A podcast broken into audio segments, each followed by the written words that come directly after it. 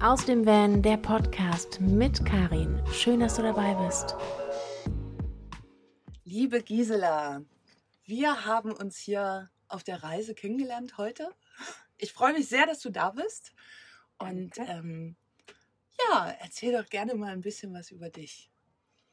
Ja, wir sind uns heute begegnet. Ich habe da einen Bus gesehen. Ich stehe hier in Tarifa und äh, natürlich fällt es auf, wenn ein Bus die Außenwände wie eine Schultafel hat und alles ganz, ganz liebevoll bemalt und beschrieben ist. Daraufhin habe ich dann hingehorcht und festgestellt, dass Deutsch gesprochen wird. Und somit sind wir uns dann begegnet und ins Gespräch gekommen. Und so entsteht das jetzt, dass ich gerade hier bei dir sitze. Und darüber freue ich mich wahnsinnig, wirklich wahnsinnig doll, weil wer unsere Community kennt und vor allen Dingen auch bei uns in der Gruppe ist, da bist du ja doch tatsächlich schon, man könnte fast sagen, eine Ikone. Ähm, du bist ja oft im Gespräch, einfach weil du super inspirierend bist. Mit deinen 78 Jahren fährst du schon ganz lange, zehn Jahre, zehn Jahre mit deinem Bus umher und äh, vielleicht magst du kurz erzählen, wie es dazu gekommen ist. Ja, und zwar, ich war schon mit 58 sehr, sehr schwer krank und konnte mich nicht selbst versorgen.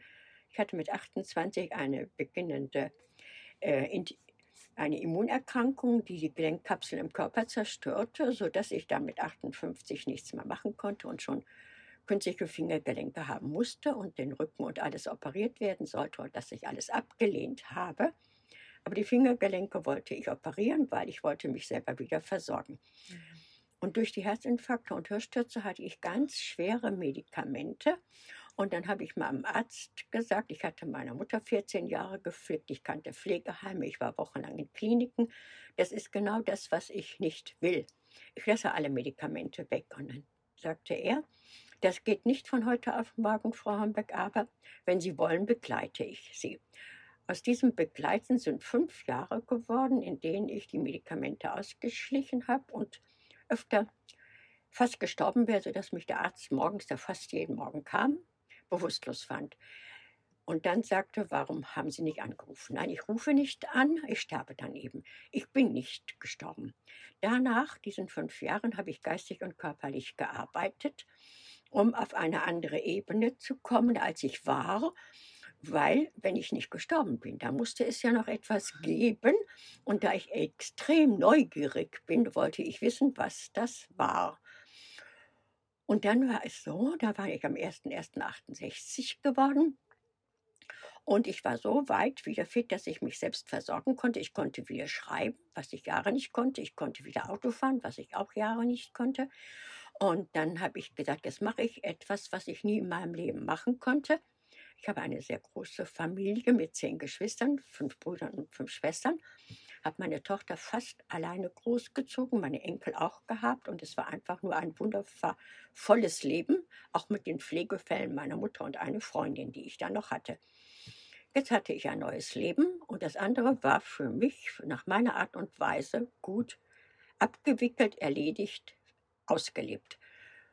Dann sagte eine Freundin zu mir, die so alt ist wie meine Tochter, die Birgit, die sagte dann, du hast im Leben nie, nie reisen können und bist schon als Kind am liebsten mit den Zigeunern oder mit den Zirkusleuten mitgefahren. Wieso machst du das jetzt nicht? Es ist doch gerade die Messe in Düsseldorf.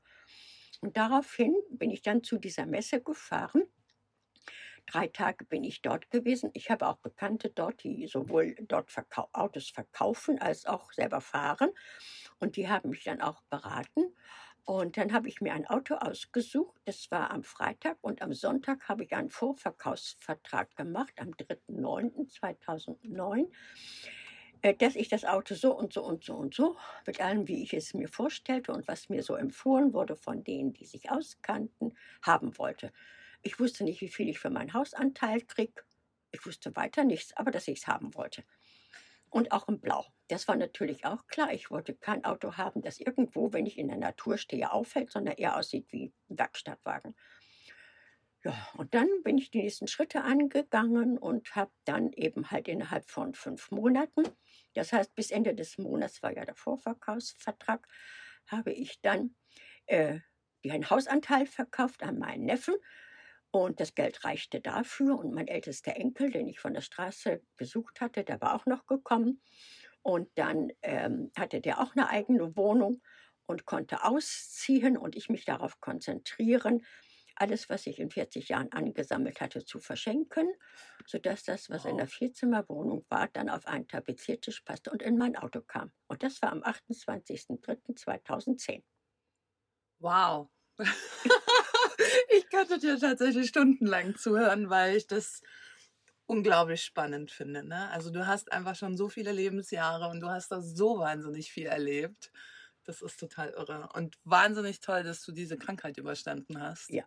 Also, die, die ist ja da, aber ich bin gesund. Ja. Weil ich so lebe, wie ich lebe. Großartig. Großartig. Ich turne morgens und abends jeweils eine halbe Stunde. Ich gehe kilometerlang spazieren, mhm. wenn es irgendwo möglich ist. Ich ernähre mich mit den Jahreszeiten und mit dem, was es in dem Land, wo ich bin, gibt. Und dadurch kann ich mich gesund halten. Wow. Ganz großartig. Du fährst dein erstes Auto noch.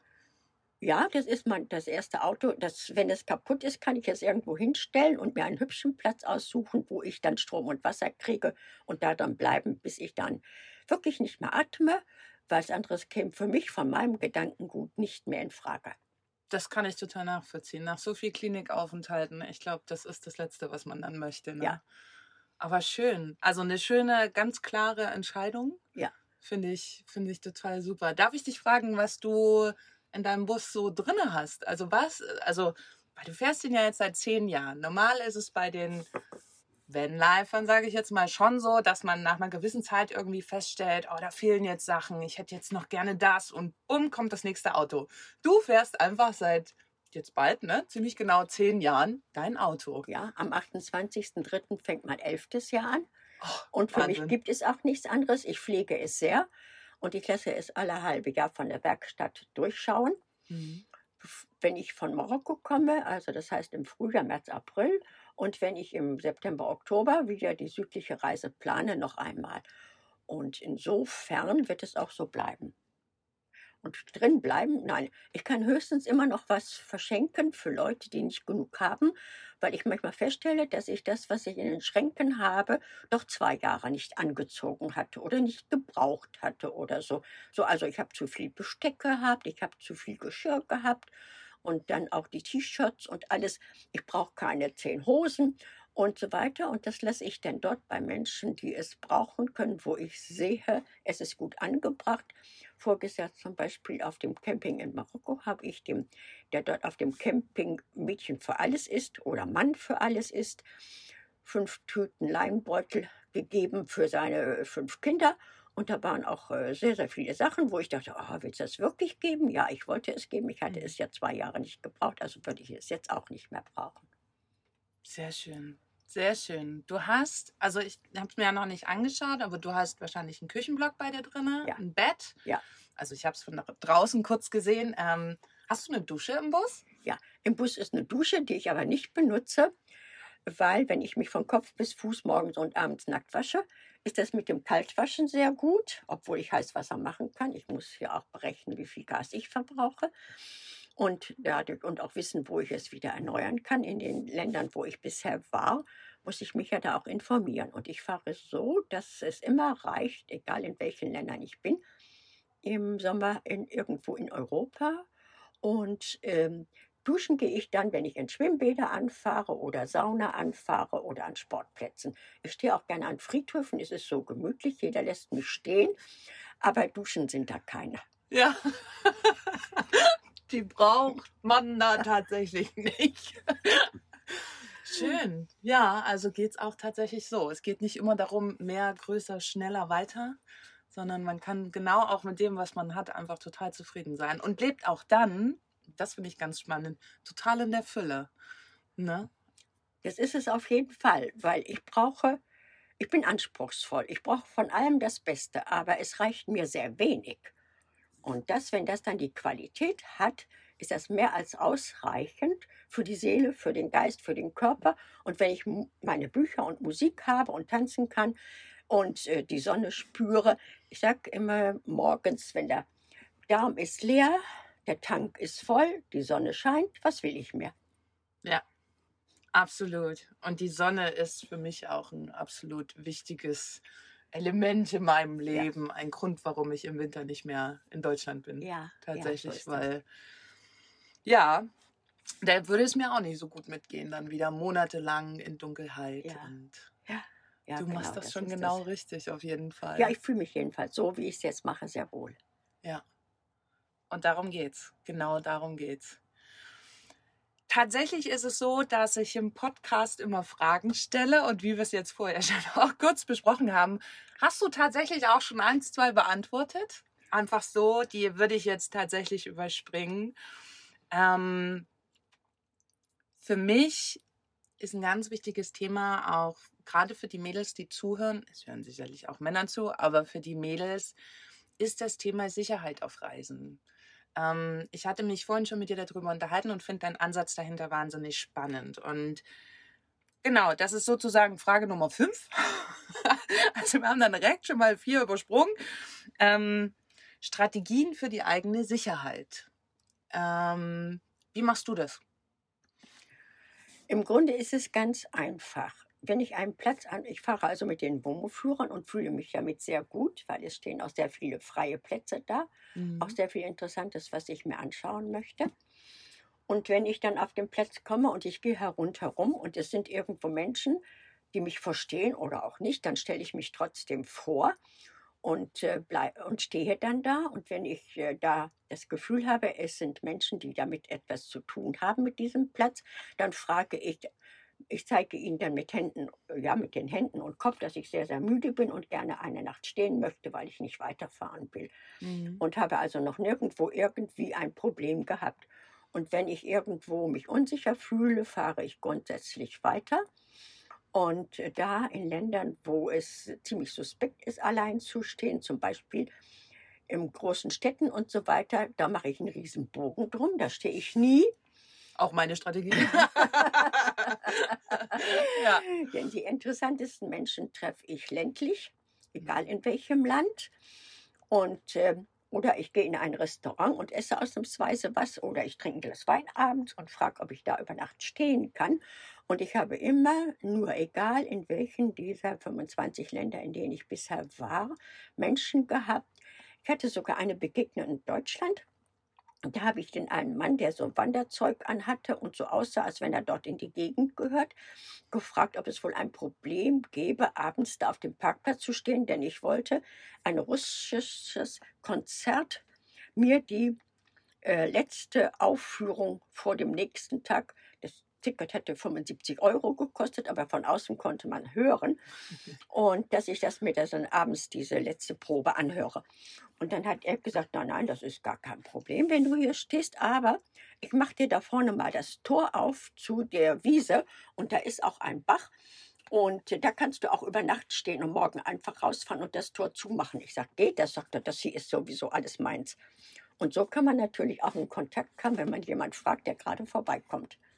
Absolut. Und das ist eine spannende Herangehensweise. Also ich meide tatsächlich eher sowas. Ich versuche mich immer sehr, sehr unauffällig zu verhalten. Ist jetzt mit meinem Bus, wie ich ihn jetzt hier stehen habe, relativ schwierig. Ich hatte ja vorher einen T4. Da war es ein bisschen einfacher, weil das als Alltagsauto durchgeht. Ne? Ähm, aber das finde ich ziemlich spannend. Klar, wenn man mit den Leuten, also das ist ja quasi fast dann förmlich wie eine Einladung. Ne? Ja, und Mhm. es ist ja auch so, wenn ich mich vorstelle und ich gehe auf die Leute zu.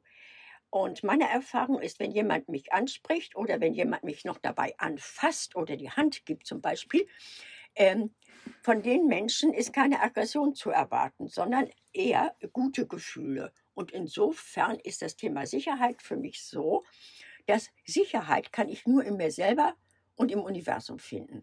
Und alles andere, ja gut, im Sarg bist du natürlich auch sicher, aber so weit bin ich noch nicht ganz. Aber ansonsten ist das Leben, Leben und Sicherheit ist zweierlei und hat, ist nicht kompatibel. Du musst das Leben angehen und die innere Sicherheit dazu haben und dich dann danach richten, welche Gefühle, Empfindungen und was alles bei dir ist. Und dann bist du in deiner eigenen Sicherheit. Ich war zum Beispiel in, äh, am Sternberger See in Bernried äh, am See und am Sonntagmorgen kommt eine Frau aus der Kirche, spricht mich an und sagt, Entschuldigung, dass ich Sie anspreche. Na, ich sage, kein Problem, ich bin Gisela und ich duze. Äh, ja, das kommt in Deutschland nicht so gut. Okay, aber sie ging drauf ein. Dann sagt sie, standest du nicht auch schon gestern Abend hier? Hast du etwa hier übernachtet? Ja, sag ich. Wieso? Ja, hast du keine Angst? Ich sage, entschuldige bitte, dass ich dir das frage, aber kommst du nicht gerade aus der Kirche? Ja. Ich sage, wenn du mich gestern gesehen hast, warst du auch zur Abendandacht? Ja. Ja, ich sage, was glaubst du denn, wo euer Gott ist? Entweder bin ich überall behütet und beschützt oder nirgendwo. Oh, fantastisch. ja, das stimmt, das stimmt. Ja, es laufen wirklich sehr, sehr viele Menschen mit sehr, sehr viel Ängsten rum. Ähm, und gerade, ich sage immer, Mädels, die jetzt auch gerade damit anfangen, das beschäftigt die natürlich total doll. Und du hattest mir, oder wir hatten uns vorhin darüber unterhalten, dass es eben, wenn man sich selber auch gefühlt in der Opferrolle befindet, ne? Und so auch in die Welt rausgeht, so passiert einem. Also dann wird man halt einfach auch das ist zum das Echo. Opfer. Genau. Und du hast gesagt, du gehst einfach auf Menschen zu, gibst ihnen auch die Hand und, und damit zeigst du ja eine wahnsinnige Präsenz. Ne? Und dann nimmst du das sozusagen schon vorweg, dass dir eigentlich was passieren kann. Und das, viele Dinge passieren leider einfach nur im Kopf. Ne? Ja. Ja, ich, ich sage immer, ja, und zwar alles, was du dir ausdenkst, wird 99, fast 100, also 99,9 Prozent tritt nicht ein. Und wenn du irgendwo ein Problem hast, dann frag doch mal nach, ob das nicht ein Obstproblem ist. Ach, du weißt nicht, was ich meine. Das hängt voll in deiner Birne. Sehr schön, ja, absolut, absolut. Ähm, was würdest du jemanden raten, der zum ersten Mal losfährt? Also bist du denn gleich losgefahren ins Ausland? Oder bist du erst, hast dich erstmal vorsichtig rangetastet? Ich könnte mir vorstellen, du bist direkt losgefahren.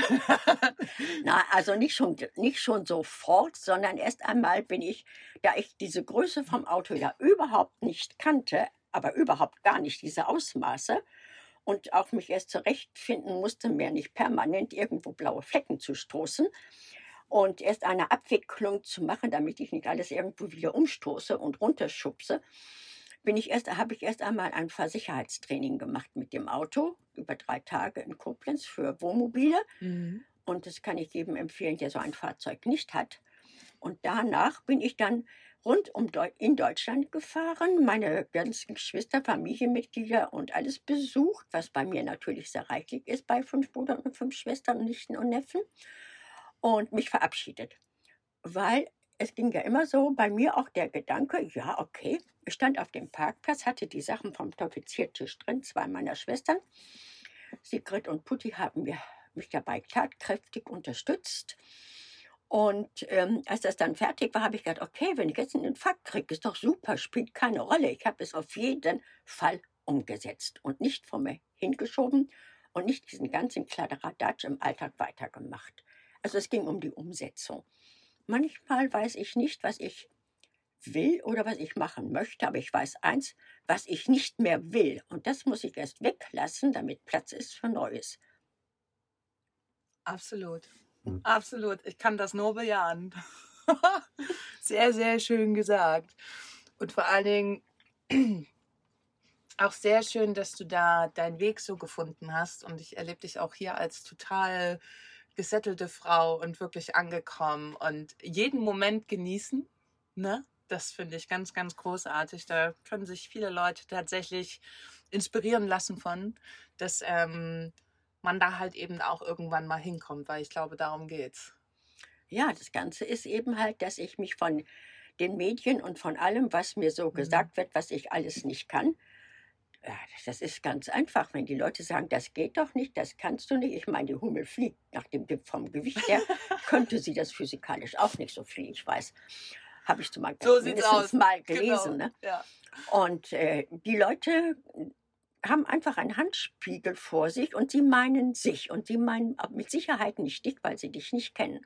Und wenn du dich davon löst, was dir gesagt wird und es bei den anderen lässt und dir nur annimmst, was für dich wichtig ist, für deine Entwicklung, für deine Überlegung, vielleicht auch so, dass man da etwas verändern könnte, dann mach es für dich und lass jeden da, wo er ist. Ja. Aber ich muss dich jetzt einmal fragen, hast du schon immer so gelebt oder war das für dich, war das ja sicherlich auch ein Prozess dann aus der Krankheit raus? Und die Anfänge stelle ich mir sehr turbulent vor, wenn man diesen Entschluss fasst, ne, zu sagen, okay, nein, ich gehe jetzt hier dagegen und äh, was der Arzt sagt, da möchte ich jetzt auch nicht mehr mitgehen. Was hat das am Anfang mit dir gemacht? Also hast du da auch Kämpfe gehabt mit dir? Ich habe täglich Kämpfe mit mir. Und zwar ganz einfach deshalb, weil ich habe jeden Tag andere Situationen, jeden Mhm. Tag andere Begegnungen, jeden Tag irgendwas, wo ich denke, ach ja, okay, ich wollte jetzt gerade raus und es stürmt wie Holle. Ähm, aber ja, das gehe ich eben doch raus. Also ich lerne jeden Tag so viel. Das Aller, Allerschwierigste war, mit mir alleine zurechtzukommen, weil ich immer auch im Kundendienst war. Das heißt, ich hatte immer Kundschaft und viel, viel, viel Betrieb um mich. Die große Familie will ich gar nicht wieder von Anfang. Und ähm, das heißt also, ich hatte weder Zeit noch irgendwas für mich und bin dann erst überhaupt zum Denken, zum Nachdenken gekommen. Auch das durfte ich lernen, mit mir selbst ins Reine zu kommen, mich gern zu haben, so wie ich bin und zu sagen, ja, egal was jemand sagt oder tut, er meint sich. Ich bin einfach ein liebevoller Mensch und ich komme mit mir klar. Und wenn der andere das noch nicht hat, dann darf er vielleicht mal drüber nachdenken. Sehr schön. Du hast mir vorhin einen schönen Buchtipp dafür gegeben. Ich kenne das Buch schon seit Jahren. Das hat mich tatsächlich auch aus einer ziemlich tiefen Krise mitunter rausgeholt. Ähm, und da meintest du, das hast du mir direkt empfohlen. War es nicht für deine Mutter? Ach stimmt, das war für meine, das war für meine Mutter, genau. Ja, habe ich das ja auch schon empfohlen. Vielleicht möchtest du das, also weil ich finde das persönlich auch ganz, ganz großartig. Ähm, vielleicht verraten wir das auch mal, wie das, wie das heißt. Ja, und zwar ist mir schon vor 40, 50 Jahren das Buch begegnet, Sorge dich nicht, lebe. Und zu dem Zeitpunkt habe ich mir noch sehr viel Sorgen um jedes und alles gemacht, weil ich hatte auch immer viel Verantwortung. Und das Buch ist also für mich eine Stütze gewesen. Es ist natürlich kein Buch, das ich mal eben durchlese wie ein Roman oder ein Reiseabenteuer oder sonst etwas, sondern es ist ein Buch, das man über Jahre, das ich wieder, immer wieder, auch über Jahre immer wieder aufschlagen durfte. Und so habe ich auch bei mir im Reisebus so ungefähr 25 Bücher, die immer für mich wichtig sind, um äh, geistig mich nicht wieder auf diese Krabbelspur zu begeben und äh, dabei zu bleiben. Und äh, ja, einfach dadurch, dass ich auch diszipliniert bin, sehr mit, mit meinem mit, der, mit dem Turnen und mit dem, was ich mache, eben halt durch Disziplin und durch Gradlinigkeit habe ich einfach eine Freiheit, die für mich nur so entstehen kann, weil das, was gemacht werden muss, mache ich und das andere überlasse ich dem Universum. Richtig so. Kannst du aufzählen, in welchen Ländern du schon warst? Die 25 Stück? Ach, nimmt einfach Europa, da lasst ihr einfach nur die Ukraine raus, da lasst ihr Rumänien, Bulgarien raus, Albanien lasst ihr raus, Griechenland und Italien. Bei den anderen war ich. Wow. Die weiteste Reise bislang? Im Süden von Marokko. Ja. Ja, weil ich ja äh, so, mittlerweile hat sich das so eingependelt, dass ich 30. 31. Dezember von Algeciras nach Tangamet fahre. Mhm. Und jedes Mal muss ich mir das Ticket holen und das nächste Schiff nehmen, weil ähm, durch meine Kriegserlebnisse ist da immer noch ein, eine Sache, die ich nach wie vor etwas bearbeite. Und dafür bedarf es nach wie vor etwas, den Mut besonders hervorzurufen. Und dann fahre ich dann eben halt nach Marokko, die Sonne, die Menschen, das Licht. Es ist einfach für mich was ganz, ganz Besonderes.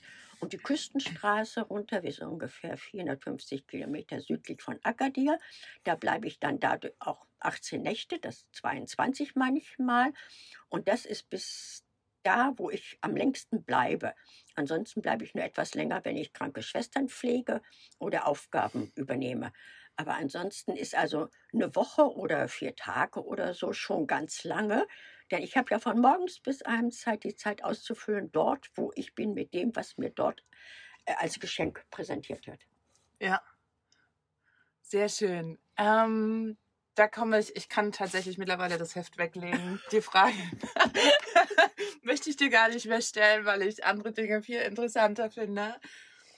Wie sieht denn dein Alltag so aus? Also gibt, also Alltag in Anführungsstrichen, ich weiß, bei dir gibt es keinen klassischen Alltag, aber du hattest mir auch vorhin davon erzählt, dass du gerne Dinge tust, dass du äh, zum Beispiel bei der Olivenernte mitgeholfen hast und so weiter. Wie toll ist das denn? ja, also 2010, wo ich ja null Ahnung hatte, was ich in irgendwelchen Ländern irgendwie mache und alles. Also meine Sprache ist Deutsch und die Sprache des Herzens. Und äh, damit die spricht man überall. Ja, genau. Und die Gestik und die Mimik wird überall verstanden, wenn es sich um eine Sache handelt oder um eine Angelegenheit, weil die Menschen ja auch mitdenken. Ja. Und dann habe ich so angefangen, dass ich Workaway gemacht habe, also dieses Reisen und Arbeiten, mhm. und habe mir dann in Europa erst einmal Länder ausgesucht äh, auf der Internetseite, wo stand, dass die Leute ein bisschen Deutsch sprechen. Und durch diese Freundbekanntschaften habe ich heute noch Freundschaften, die von Polen bis Portugal gehen, die ich auch nach wie vor pflege und besuche.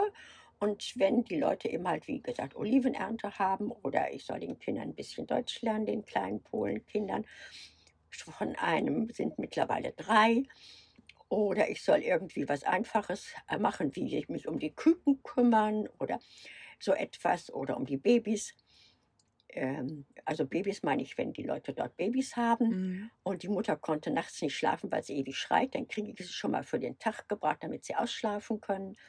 Und ja, und so mache ich unterwegs oder wenn mir jemand sagt, wo was gebraucht wird und helfe dann dort.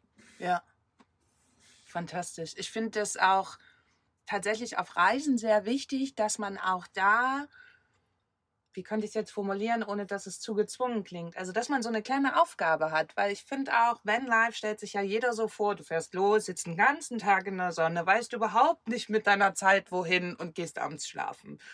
Das kann man schon mal eine Zeit lang so machen. Das ist auch ganz nett.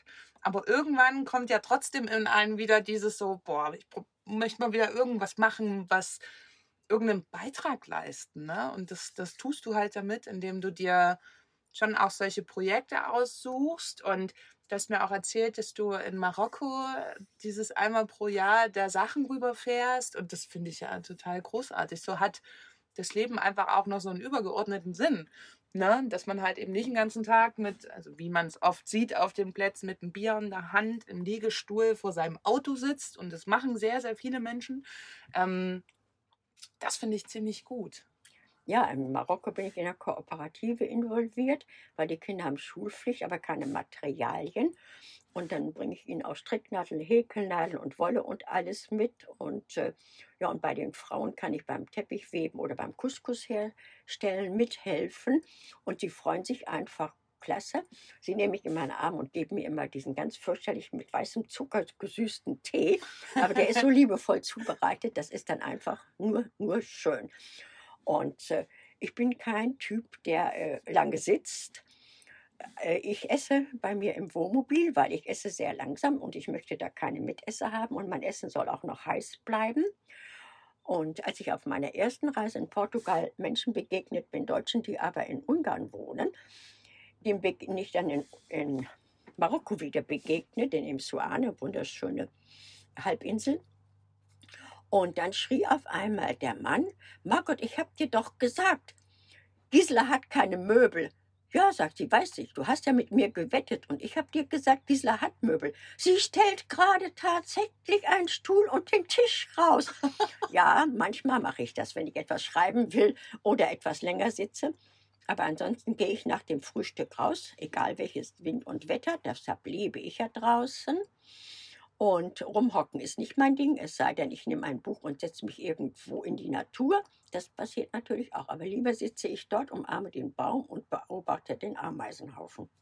Wow, toll. Ja, genau, genau das. Das reicht schon. Auf jeden Fall. Gibt es für dich ein Lieblingsreiseland oder ist dir das egal? Also ich bin auf alle Länder neugierig, die ich auch noch besuchen werde. Aber mein Lieblingsland ist nach wie vor Portugal, wo ich ja am 10.10.2010 zum ersten Mal über die Grenze Spanien-Portugal gefahren bin, weil es ist dort ganz entspannt.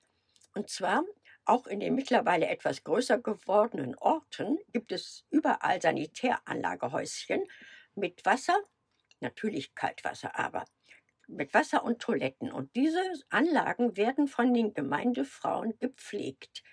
Denn früher gab es überhaupt keine Wasserleitungen zu den Häusern. Und auch oft heute in alten römischen Orten, wo ich bin, gibt es nur diese Außenanlage am Rande eines Ortes. Und da sind überall auch Plätze, wo ich stehen darf. Und ich darf dort immer alles mit benutzen.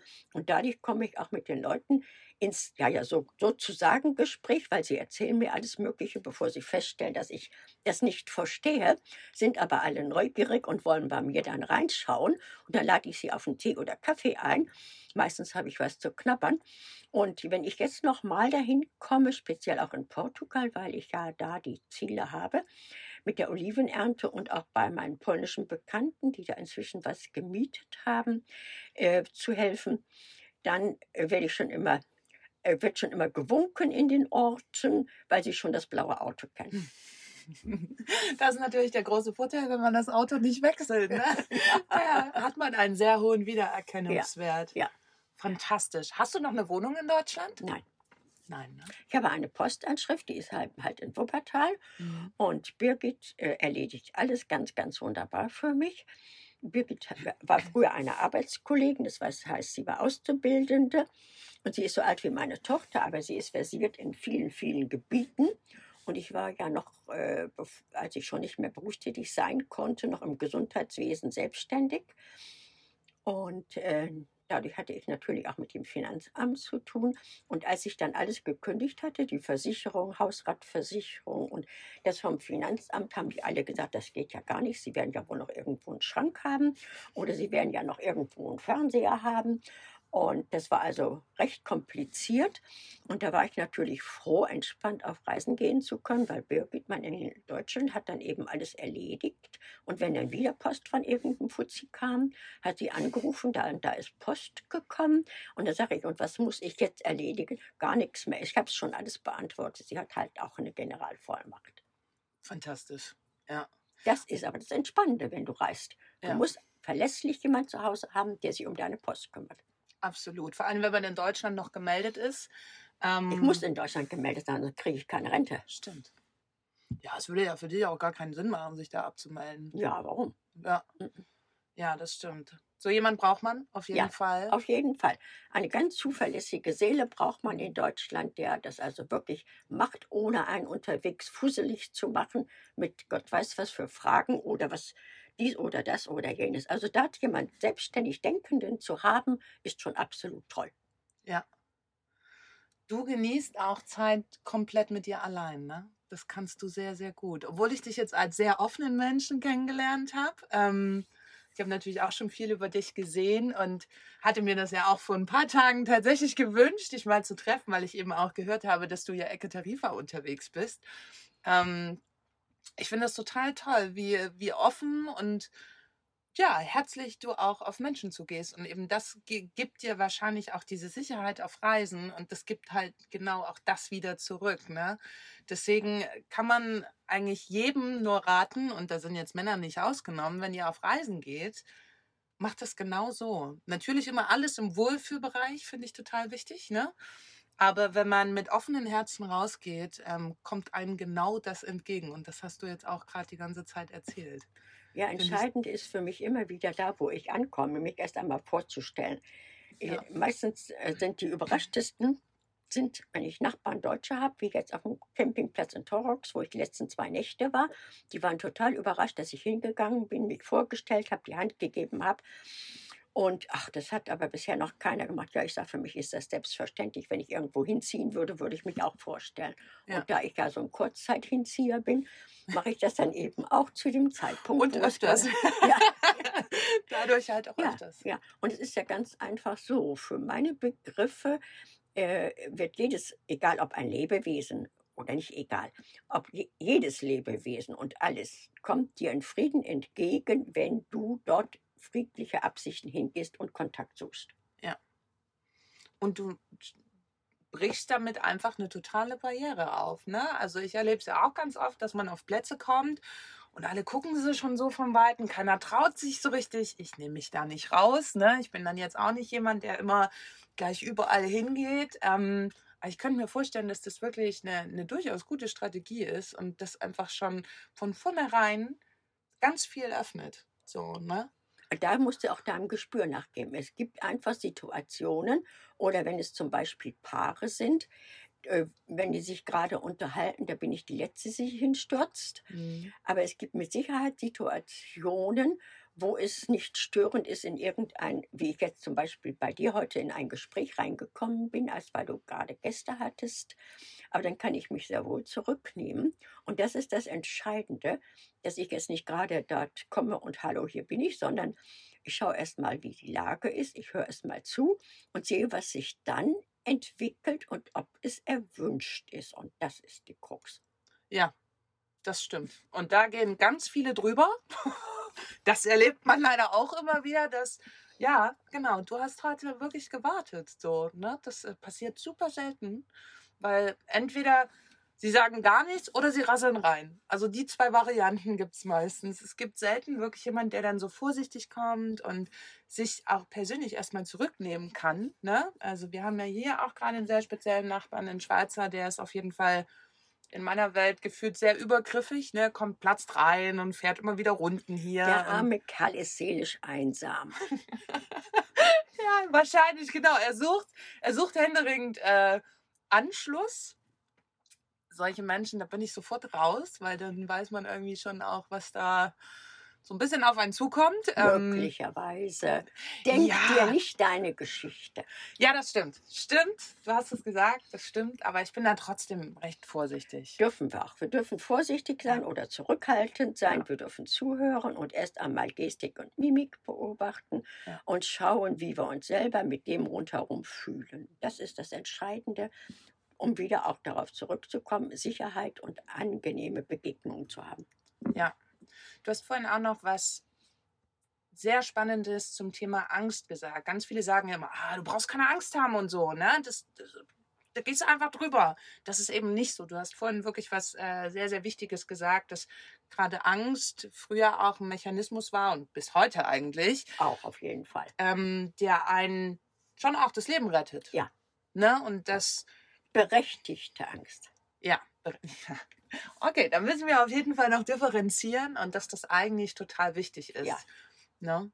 Dass wir das nicht einfach wegdrücken und gerade jeder, der losfährt und sich diesem Gefühl stellt, ähm, muss da auch anfangen zu unterscheiden eben. Ne? Ja. Ob es nicht einfach nur der Kopf ist, der gerade durchdreht und sagt, oh mein Gott, ne, hier gehen alle Mechanismen an, die ich mir irgendwie ein Leben lang hart erarbeitet habe. Ja. Oder eben, ähm, ob es wirklich so ist. Ne? Weil ich habe auch gemerkt, es ist nicht nur das Gefühl, sondern es ist das Bauchgefühl, was für mich so ein bisschen die Herzstimme ist. Ne? Das heißt, wenn ich irgendwo hinkomme und wirklich mein Bauch krummelt, nehme ich den wahr und gehe darauf ein und, und äh, entscheide dann für mich, okay, das passt nicht. Ne? Und da, ja, da muss man wirklich differenzieren. Ne? Das ist, Es ist nicht nur die Differenzierung, es ist auch die ganze Affenbande im Kopf mal ein bisschen zur Ruhe zu bringen, weil das Bauchgefühl ist die leiseste Stimme. Und wenn du mit deinem Kopf da so eine Affenbande hast, dann hörst du das möglicherweise nicht. Und das ist eine Trainingssache. Ja. Und das darf einfach eine Zeit beanspruchen, denn viele guten Sachen brauchen Zeit, um zu reifen, speziell wir selber. Absolut. Hättest du eine gute Strategie für jemanden, der gerade damit anfängt, immer wieder an den Punkt kommt und eigentlich ausreißen will, was ich weiß, das auch auszuhalten, aber hast du vielleicht einen Tipp, wie man gerade am Anfang damit umgehen kann? Also Das Einzige, was mir dazu einfällt, was mir sehr viel, aber auch schon vor, vor Jahrzehnten, nicht nur in diesem Leben, äh, das ja für mich neu ist jetzt, sondern auch schon vorher. Ich mache es schriftlich. Ich schreibe auf die eine Seite des Papiers. Ich habe auch manchmal schon nachts einen Block gehabt und Papier und alles, was ich beim Wachwerden oder so hatte, aufgeschrieben. Wertungsfrei, aber dann durchgelesen, was davon betrifft mich gerade in meiner jetzigen Situation. Und wenn ich das dann aufschreibe und sortiere, ist es einfacher für Menschen, die das auch gerne vom Kopf her haben. Und bis sie das dann ins Unterbewusstsein bringen, ist ja für viele noch ein sehr steiniger Weg. Und dass dann äh, das einfacher ist, für sich herauszukristallisieren, was ist ja da tatsächlich oder was ist möglicherweise äh, gar nicht so, äh, dass ich mir das eben halt so nur zurechtlege, um eine Ausrede oder eine Möglichkeit zu haben, das jetzt nicht zu tun.